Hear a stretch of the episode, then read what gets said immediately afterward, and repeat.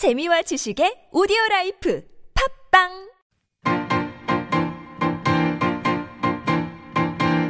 미디어 톡톡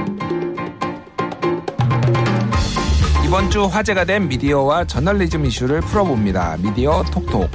아고라의 든든한 민정 라인 민동기 기자 정상근 기자 함께합니다. 안녕하세요. 안녕하십니까. 예. 어, 두 분 요즘 언론계 사찰 아니 언론계 예. 사찰이라뇨? 아, 예. 언론계 잘 감시하고 계십니까 지금? 아, 잘 감시하고 있나요? 뭐 사찰 가서 불공을 드리고 오겠습니다. 그렇군요. 예, 모 언론계 발전을 정치인이 위해서. 모 정치인이 사찰에 갔다가 쫓겨났다는 얘기도 최근에 어, 예, 기사로 봤는데 예, 우리 끝까지 감시를 해야 되겠죠. 자, 먼저 어, 이번 주를 뜨겁게 달군 미디어 이슈 보고요. 그다음에 굿뉴스, 배드뉴스까지 보도록 하겠습니다. 미디어 이슈 첫 번째. 어, 법조 기자단의 비출입 매체가 기자실에 에, 들어갈 수 있다 이런 얘기인데 이거 좀 잘 언론계 생태계를 모르시는 분들은 좀 이해를 못 하실 것 같아요. 이거 좀 어, 설명을 좀 잘해 주시죠. 이게 약간 앞에 설명이 좀 필요합니다. 음, 음. 그러니까 미디어 오늘, 뉴스타파, 셜록 등의 인터넷 매체가 있는데요. 예, 예.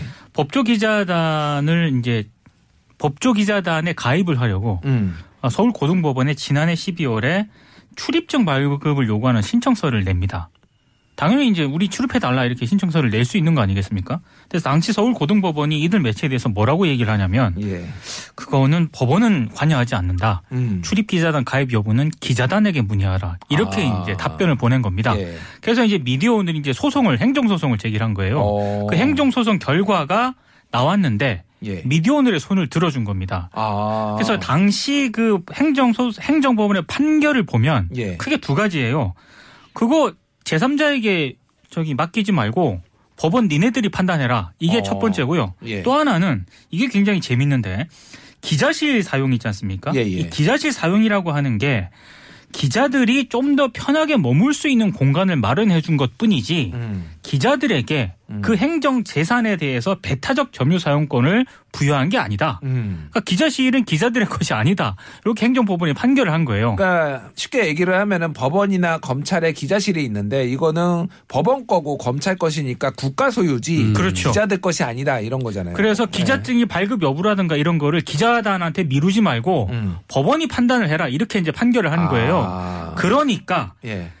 어, 법조를 출입하고 싶은 매체들이 얼마나 많습니까? 그러니까 그동안 법조 기자단에서는 기자단에서 자체적으로 심사를 해왔잖아요. 그래서 이. 매체가 이 기자실에 들어올 수 있는지 없는지를 그런데 이미 들어와 있는 기자들 입장에서는 계속 다른 매체가 들어오면은 좀 불편하기도 하고 장소도 좁아지고 뭐 여러 가지 이유로 아 못 받겠다 이렇게 해왔잖아요. 그러니까 특히 법조 기자단의 폐쇄성이 굉장히 유명하고요. 음. 심지어 이 법원 판결이 1심, 2심, 3심 판결이 있지 않습니까? 예, 예. 기자단 가입 여부도 기자단이 1심, 2심, 3심을 통과해야 기자단에 최종 가입이 될 정도로 어, 세 번을 심사를 세? 번을 가입 더 통과를 해야 됩니다. 어. 그러니까 거의 통과가 불가능하다고 보시면 되는데 예, 예. 이번 행정 소송 결과가 나온 뒤로 예. 비출입 24개사가 동시에 아. 우리도 그럼 출입하겠다. 음. 예. 그래서 출입증 발급을 이제 신청을 어. 한 겁니다. 아, 미디어오늘한테 돈 내야 되는 거 아닙니까? 그러면? 제가 봤을 때 약간 좀 그런 게 있어요. 왜냐하면 미디어 오늘이나 셜록이나 뉴스타파에서 소송을 할 때는 가만히 있었거든요. 예. 어. 그러다가 이번에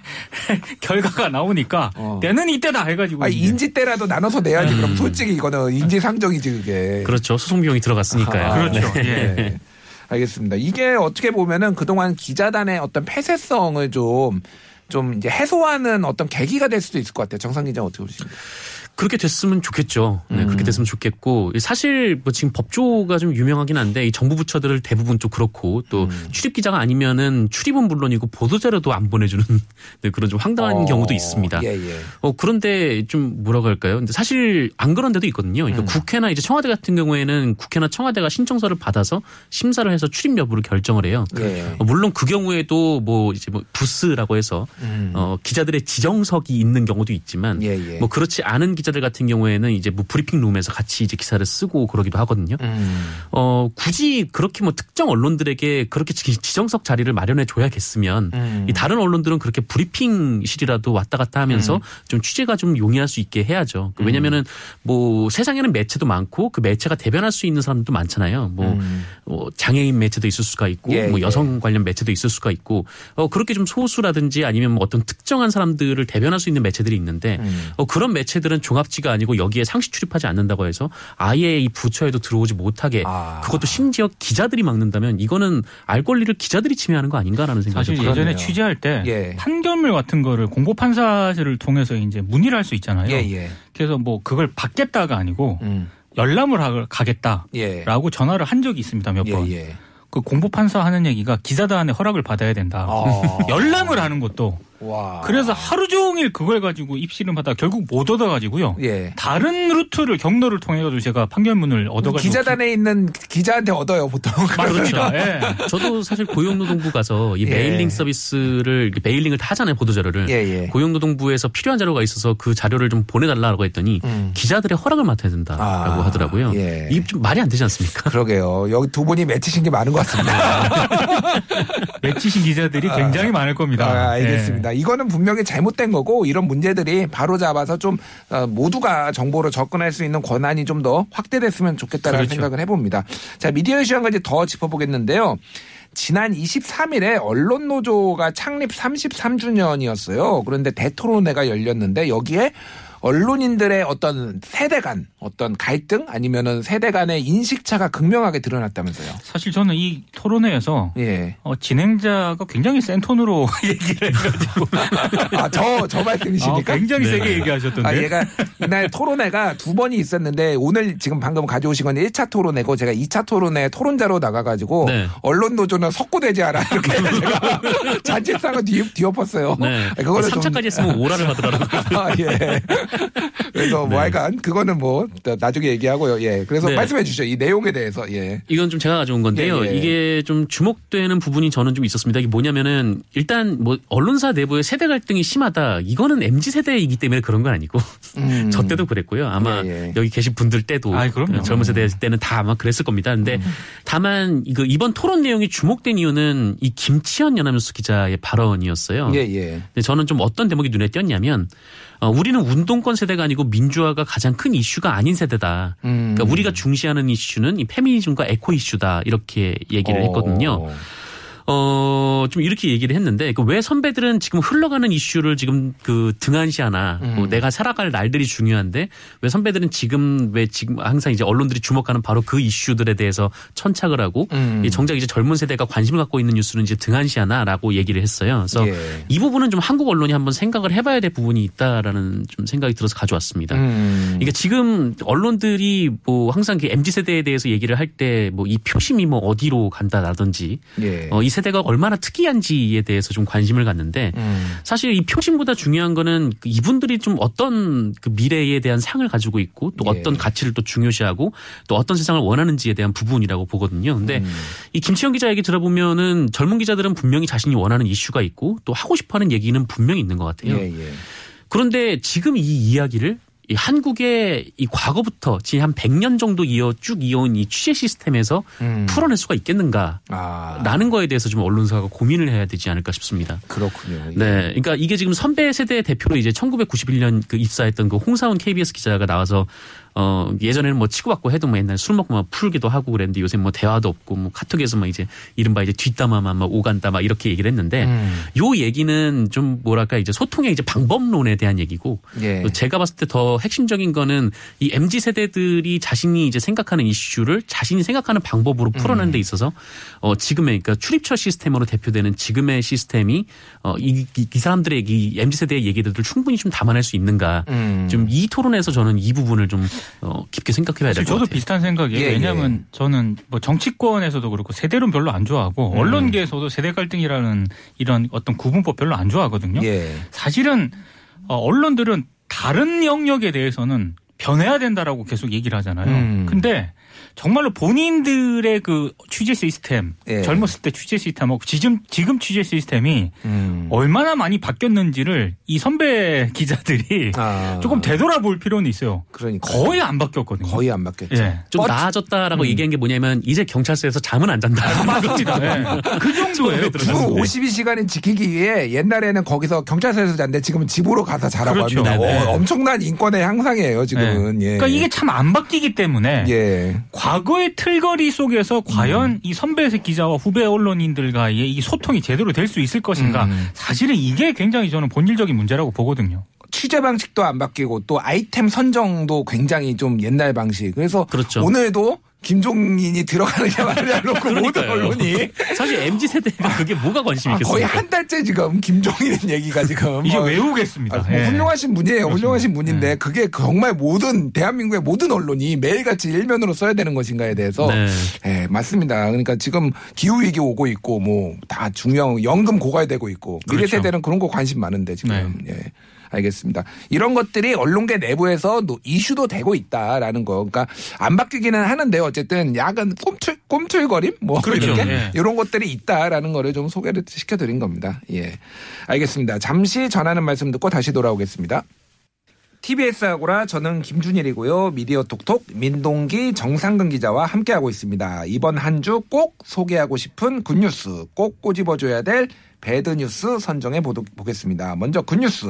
자, 두 분이 골라온 좋은 뉴스 어 저도 딱 마음에 듭니다. 일단 정상근 기자님 어떤 거 골라오셨죠? 네, 어, 한겨레 신문 보도인데요. 어, 전두환 사망 사과받지 못한 사람들이라는 음. 제목의 기사입니다. 이게 기사 한 개의 기사가 아니고요. 예. 그 여러 개의 나눠진 기사인데 어, 그러니까 이 전두환 시대에 이제 피해를 보신 분들이 있죠. 이 대표적으로 이제 5.18 관련된 분도 계시고, 뭐 원풍모방 노조 탄압 관련 그 사건도 있고, 예. 뭐 구미 유학생 간첩단 뭐 조작 사건도 있고, 어, 그리고 뭐 형제 복지원, 뭐 해직 언론인, 이 삼천교육대 이렇게 좀 피해를 보신 분들의 어, 그한 분의 이야기를 이제 그 기사에 담아서 이 지면에 여러 갈래로 이제 배치를 했던 좀 그런 기사였습니다. 음, 어쨌든 전두환 씨가 이제 사망을 하고 뭐 대부분의 국민들은 사실은 이제 분노를 했지만은 일부에서는 또 좀 전두환이 뭘 잘못했냐 옛날에 사과도 많이 했다. 뭐 이렇게 주장하시는 50대 분들도 계세요. 음, 네. 근데 사실은 정말로 이 전두환이 했던 전두환 씨가 했던 뭐 어떤 악행 중에서 아직도 그 트라우마에 시달리신 분이 너무 많잖아요. 예. 그렇죠. 뭐 대표적으로 이 전두환 씨가 죽, 그 사망했을 때 그날 이제 5.18 유공자 한 분이 돌아가셨죠. 음. 예. 네, 그분도 어, 총상을 입고 이 척추에 총상을 입고 굉장히 좀 오랫동안 그 고통을 알- 겪으셨는데 음. 이 하루에 몇 번씩 이렇게 진통제를 먹지 않으면 이제 생활을 할 수 없을 정도로 예. 굉장히 오랜 시간 고통스러운 시간을 좀 보내셨다고 합니다. 사실 저도 이걸 좋은 뉴스로 이제 꼽아 왔는데 예, 예. 제가 이 뉴스를 good news로 꼽은 이유는 음. 사실 전두환 씨가 5.18이라든가 음.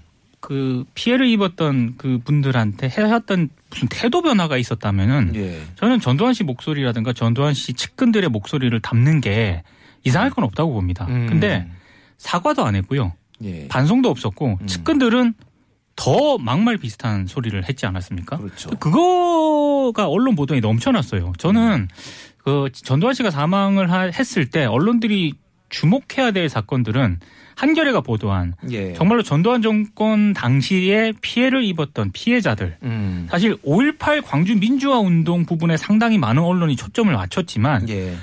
광주 시민들 말고도요 전두환 정권 치하에서 얼마나 많은 사람들이 죽고 다치거나 희생을 당했습니까? 뭐 그분들 고문, 고문도 엄청 많았고 그렇습니다. 그러니까 그분들이 이 전두환 씨 사망에 대해서 어떻게 생각하는가가 정말 중요했던 것이고요. 음. 한 가지 조금 아쉬웠던 부분은 언론도 사실 반성해야 될 게 많거든요. 그렇죠. 전두환 씨 찬양한 기사. 인간 전두환. 예. 조선일보. 대표적이죠. 그 찬양했을 수는 있다고 봐요, 저는. 예. 100번을 양보해서. 그러면 찬양할 수밖에 없었던 부분에 대해서 저는 통렬한 반성이 필요하다고 보는데 음. 찬양했던 언론들 한 번도 지금 제대로 사과한 적이 없거든요. 맞습니다. 그런 부분들에 대해서도 언론이 스스로 저는 음. 어, 공개적으로 좀 공론화시킬 필요가 있는데 음. 그냥 슬쩍 넘어갔다. 이건 굉장히 아쉬운 대목입니다. 음. 그래서 제가 아까 전에 석고대제 해야 된다고. 맞습니다. 예. 그리고 또 하나 저는 좀 주목되는 점이 이번 한겨레 보도는 아, 지면의 매력을 좀 보여줬다고 할까요? 맞습니다. 어, 예. 예, 예. 그러니까 이게 만약에 인터넷으로 보시려고 하는 분들은 이거를 건건히 보실 수밖에 없을 거예요. 그러니까 음. 뭐 이제 뭐 피해를 당하신 분들의 인터뷰를 기사 한 건 한 건 보게 되실 수도 있을 것 같은데 물론 그렇게 보셔도 굉장히 좀 그 마음속에 좀 깊은 울림을 좀 느끼실 수도 있을 것 같은데 그런데 이제 지면으로 그러니까 일면에 그분들의 사진이 배치가 되고 이면부터 이제 그분들의 이야기를 하나하나 읽으면서 갈 수 있다는 것. 음. 그러니까 뭐 지면 신문을 많이들 안 보시지만 음. 여기 또 이런 점이 또 지면 신문의 매력이 아닌가라는 생각이 그 들더라고요. 저는 한겨레가 예. 그 지면을 보면서 아 이게 종이 신문의 매력이 여기 있구나라고 감탄을 하면서도 또 한편으로는 음.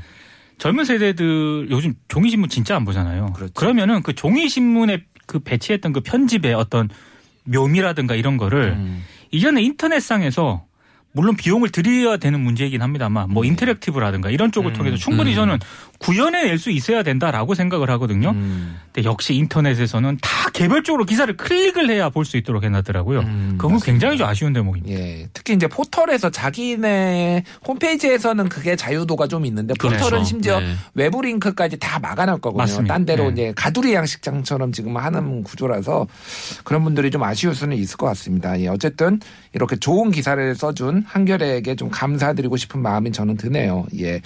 자, 사과받지 못한 사람들이란 한겨레 이 기사와 대척점에 있는 기사를 정상근 기자가 나쁜 뉴스로 골라왔네요. 어떤 기사입니까? 네, 조선일보 사설입니다. 어, 제목이 현대사 아픔과 갈등, 굴곡, 논란 안고 떠난 전두환 전 대통령이라는 제목의 사설이었어요. 예. 어, 좀 이런저런 얘기를 했는데, 어, 이제 좀 떠나보내자라는 게 이제 핵심인 것 같습니다. 전두환을 떠나보내자. 네. 어, 그래서 참 이런 대목이 참 눈에 띄던데, 이 전두환 씨가 퇴임 후에 단죄를 받았다라고 음. 조선일보가 단언을 해요. 예. 이 단죄가 뭐냐? 어, 50 청산 청문회에 불려나갔고, 음. 백담사에 유폐가 예. 됐다라고 했거든요. 이거는 좀 단죄라고 보긴 어렵죠. 음. 네, 단죄라고 보긴 어렵고. 백담사에 간 거는 사실상 셀프 감금에 가까웠다고 봐야죠, 그거는. 예, 여론이 안 피해 좋아지니까. 있었다라고 예. 보는 게 좀 더 가깝지 도피, 않은가. 도피. 네. 예. 어쨌든 뭐 그런 점도 있고, 어, 그리고 뭐 전두환 씨 뭐 시절에 뭐 경제적 성과가 좋았다 뭐 이런 점을 강조하면서 또 이제 김대중 대통령이 죄는 미워도 사람은 미워하지 말자 뭐 이런 말을 했다고 좀 얘기를 했는데, 어, 그런데 뭐 한겨레 보도에도 나와 있듯이 아직 뭐 사과받지 못한 사람들이 정말로 많은 그 시대가 있는 거고, 어, 그리고 아까 두 분께서 얘기하셨지만 그 인간 전두환이라는 과거 이제 조선일보의 기사도 있지 않았습니까? 예. 좀그 전두환이 떠나는 것에 대해서 좀 이 부분에 대해서 조선 일보가 스스로 한번 짚어봤으면 음. 또 그건 또 어땠을까라는 생각이 정말 듭니다. 이번 전두환 씨 사망과 관련해서 국내 언론 보도 그 어떤 그 기조하고요. 예. 외신이 보도한 그 기조를 정말 비교를 해보면 민족 정론지 뉴욕타임스. 아, 정말 그 단어 선택이라든가 이런 게 예. 국내 언론 보도와는 비교조차 되지 않을 정도로 아. 독재자, 뭐 학살자 음. 이렇게 표현을 썼거든요. AFP가 제가 보니까 어, 광주의 학살자 이렇게 썼더라고요. 네. 부처, 부처가 이제 도살자, 도살자잖아요. 썼습니다. 그것도 네. 그 butcher of 광주 그래가지고 어 세게 썼다. 네. 근데 확실히 외신들이 저는 그 미국 서구권 언론들이 이 독재를 정말 싫어하는구나라는 네, 걸 용서를 느끼는- 게 수식어가 다 독재자가 다 들어갔어요. 네. 그러니까 이게 어떻게 보면은 독재도 싫어하고 약간 중국도 좀 이게 우회적으로 좀 깔려는 게 아닌가 비판하려는 게 아닌가 저는 그렇게도 좀 느껴졌어요 사실 네. 이게 예. 아무튼 그 국내 언론들은 너무 이게 순화된 순하다. 그런 네네. 예. 그리고 굳이 성과를 강조하는 듯한 방금 음. 조선일보 사설처럼 예. 이런 부분에 대해서는 조금 씁쓸한 뒷맛을 좀 남겼습니다. 음. 그 백담사 아까 전에 가는 거 제가 조금 찾아봤어요. 저도 그래서 궁금해서 예전에 사과를 했다라는 주장이 있어가지고 그때 백담사가 떠날 때 네. 그 사죄의 말씀을 올립니다 이런 말을 했더라고요. 근데 네. 그때 그 대상이 삼천교육대 음. 뭐 그리고 언론 통폐합 요거를 언급했는데 5.18 광주 민주항쟁에 대해서는 언급을 안 한 거가 있고 네. 그런데 백담사에 도착한 다음에 거기서 연설하는 게 영상으로 남아 있거든요. 다 복수할 거야 이렇게 어, 맞아요. 네. 맞아 맞아. 그러니까 그랬었죠. 이거 이거를 사과라고 볼 수가 있느냐 그러니까. 5.18 청문회 나가서도 뭐 광주에 이제 그 격하게 시위를 하셨던 분들이 있다 뭐 그런 식으로 그렇죠. 책임을 돌리는 말도 있었고 음. 또뭐 이 현대사의 비극이다라면서 마치 자기와는 무관한 것처럼 음. 네, 자기가 이제 평가자의 위치에서 얘기를 했던 부분도 있었습니다. 음. 그래서 이 조선일보의 이 주장에 대해서 저는 당연히 동의가 안 되시니까 했겠지만 더 그렇습니다. 그래서 어, 총칼을 들고 뭔가 이제 어, 어떤 어, 무고한 사람들을 죽인 것에 대해서 그때는 못 막았지만은 무고 이제 우리 일반 시민들이 할 수 있는 거는 끝까지 기록하고 기억하는 게 이게 국민들이 할 수 있는 몫이 몫이 그렇죠. 아닌가 생각을 해요. 네. 그렇다고 본다라면은 조선일보가 주장하는 것처럼 다 용서하자. 그만 잊자. 이거는 저는 어불성설이다. 음. 이렇게 느껴집니다. 예, 민동기 기자가 골라온 배드 뉴스 어떤 건가요? 서울경제를 제가 기사를 뽑아왔는데요. 예, 예. 이게 서울 경제만의 문제는 아닙니다. 음. 언론 전반에 어떤 그런 특징 가운데 하나인데 제목이 이렇습니다. 이재용의 캘리포니아 선언 아무도 가지 않은 길 간다. 이런 제목의 기사고요. 어, 캘리포니아주 실리콘밸리에 있는 반도체와 연구소 등을 방문을 한 거거든요. 거기서 이제 무슨 그 뭐 캘리포니아 뭐 구상이라든가 선언을 했다는 그런 기사입니다. 예. 어, 기사를 쭉 읽어보시면 굳이 안 읽으셔도 되는데 예, 예. 그냥 간단하게 말씀을 드리면 캘리포니아를 가서 여러 가지 이재용 부회장이 이제 구상을 했다 뭐 이런 내용이에요. 구상. 예. 근데 어 저희 개인적인 어떤 그 의견이라는 것을 전제로 구상이 뭔지는 정확하게 잘 모르겠습니다만 아무튼 구상을 했다는 겁니다. 아, 근데 기사에 저는 안 나와 있나요? 그 구상의 내용이? 뭐 이런저런 내- 내용들이 있긴 한데요. 이게 도대체 영양가가 없다 한마디로 음, 얘기하면은. 저, 저는 그렇게 봤어요. 아, 예, 예, 예. 그래서 저는 아이 기사를 이렇게 쓸 수는 있는데 어. 제목처럼 뭔가 캘리포니아 선언하면은 선언의 어떤 그런 성과라든가 예. 명시적인 어떤 효과나 뭐 이런 게 있어야 되잖아요. 예, 예. 근데 가서 구상을 한 거지 않습니까? 어. 근데 선언이라는 어떤 그런 이 단어를 쓰고 아무도 가지 않은 길을 간다. 아. 이런 어떤 그 표현을 사용하는 것 자체가 음. 여전히 지금 우리 언론 중에 아주 부정적으로 평가하는 것 중에 하나가 삼성에 대해서 굉장히 약하다는 그런 평가가 많지 음. 않습니까? 저는 그 맥락에 이 기사도 있다고 보거든요. 음. 그래서 실제로 이재용 부회장이 뭐 사- 미국의 캘리포니아에 가서 뭐 연구소 등을 방문했을 때하고 음. 또 귀국했을 때하고 이재용이라는 키워드를 쳐보면은요 예. 정말 다양한 기사들이 엄청나게 많이 쏟아지는데 아, 용비어 청가가 나, 나, 음. 난무했나요? 그렇게 아. 기사 내용들이 차별화돼 있는 것 같지도 않고요. 아. 내용을 자세히 들여다 보면 그렇게 또 이게 기사화할 만한 내용인가라는 생각이 들 정도로 음. 그냥 어떤 그런 좀 여전히 좀 삼성의 우리 언론이 약한 모습을 보여주고 있다. 음. 이런 생각이 들어서 좀 배드 뉴스로 가져와 봤습니다. 네, 이 기사를 보면은 이제 이재용 부회장이 삼성을 거의 이끌다시피 뭐 음. 하고 있는데 예, 예. 그 이재용 부회장은 취업 제한이 걸려 있거든요. 그렇습니다. 지금 취업 제한 걸려 있고요. 예. 재판 또 진행되고 있는 것도 있어요. 아. 지금 네. 언론에서 이재용 부회장을 범법자로 지금 만들고 있는 상황입니다. 그렇습니다. 아, 예. 그렇군요. 저도 이 기사를 봤을 때이 제목을 아무도 가지 않은 길 간다. 그래서 혹시 이, 이재용 부회장이 혹시 비포장도로로 가셨나? 캘리포니아 오프로드로 달리셨나 혹시 음. 뭐그 생각을 했는데 내용을 보니까 새로운 분야를 개척해야 된다. 오, 맞는 얘기인데 새로운 분야 개척해야죠. 뭐 모두가 다 개척을 해야 됩니다. 어, 전인미답 경영, 어, 뭐 표현이 뭐 네. 신사업 발굴 모두가 신사업 발굴을 하려고 하죠. 그래서 진짜 알맹이가 전혀 없더라. 그러니까 뭐 잘하는 거는 우리가 잘했다고 인정해줄 필요 있어요. 뭐 이재용 부회장이 예를 들면 그럼요. 예전에 뭐 백신을 구해오기 위해서 뭐 노력을 했다든지, 근데 내용이 있는 거는 확실히 잘 뭐 칭찬해주는데 이런 거는 진짜 좀 심하다. 그렇죠. 내용이 있어야죠. 아. 근데 이 내용은 이번에 보도한 내용은 음. 정말 그냥 그냥 그 방문한 거거든요. 음. 여기에 너무 많은 의미를 음. 언론이 부여한 게 문제입니다. 음, 예. 알겠습니다. 예, 너무 삼성에 과도하게 광고를 의식한 이런 기사들이 남발되고 있다. 이런 언론의 기사가 남발되고 있다 지적해 주셨습니다. 예, 미디어 톡톡 민동기 정상근 기자와 함께 했습니다. 감사합니다. 고맙습니다. 고맙습니다.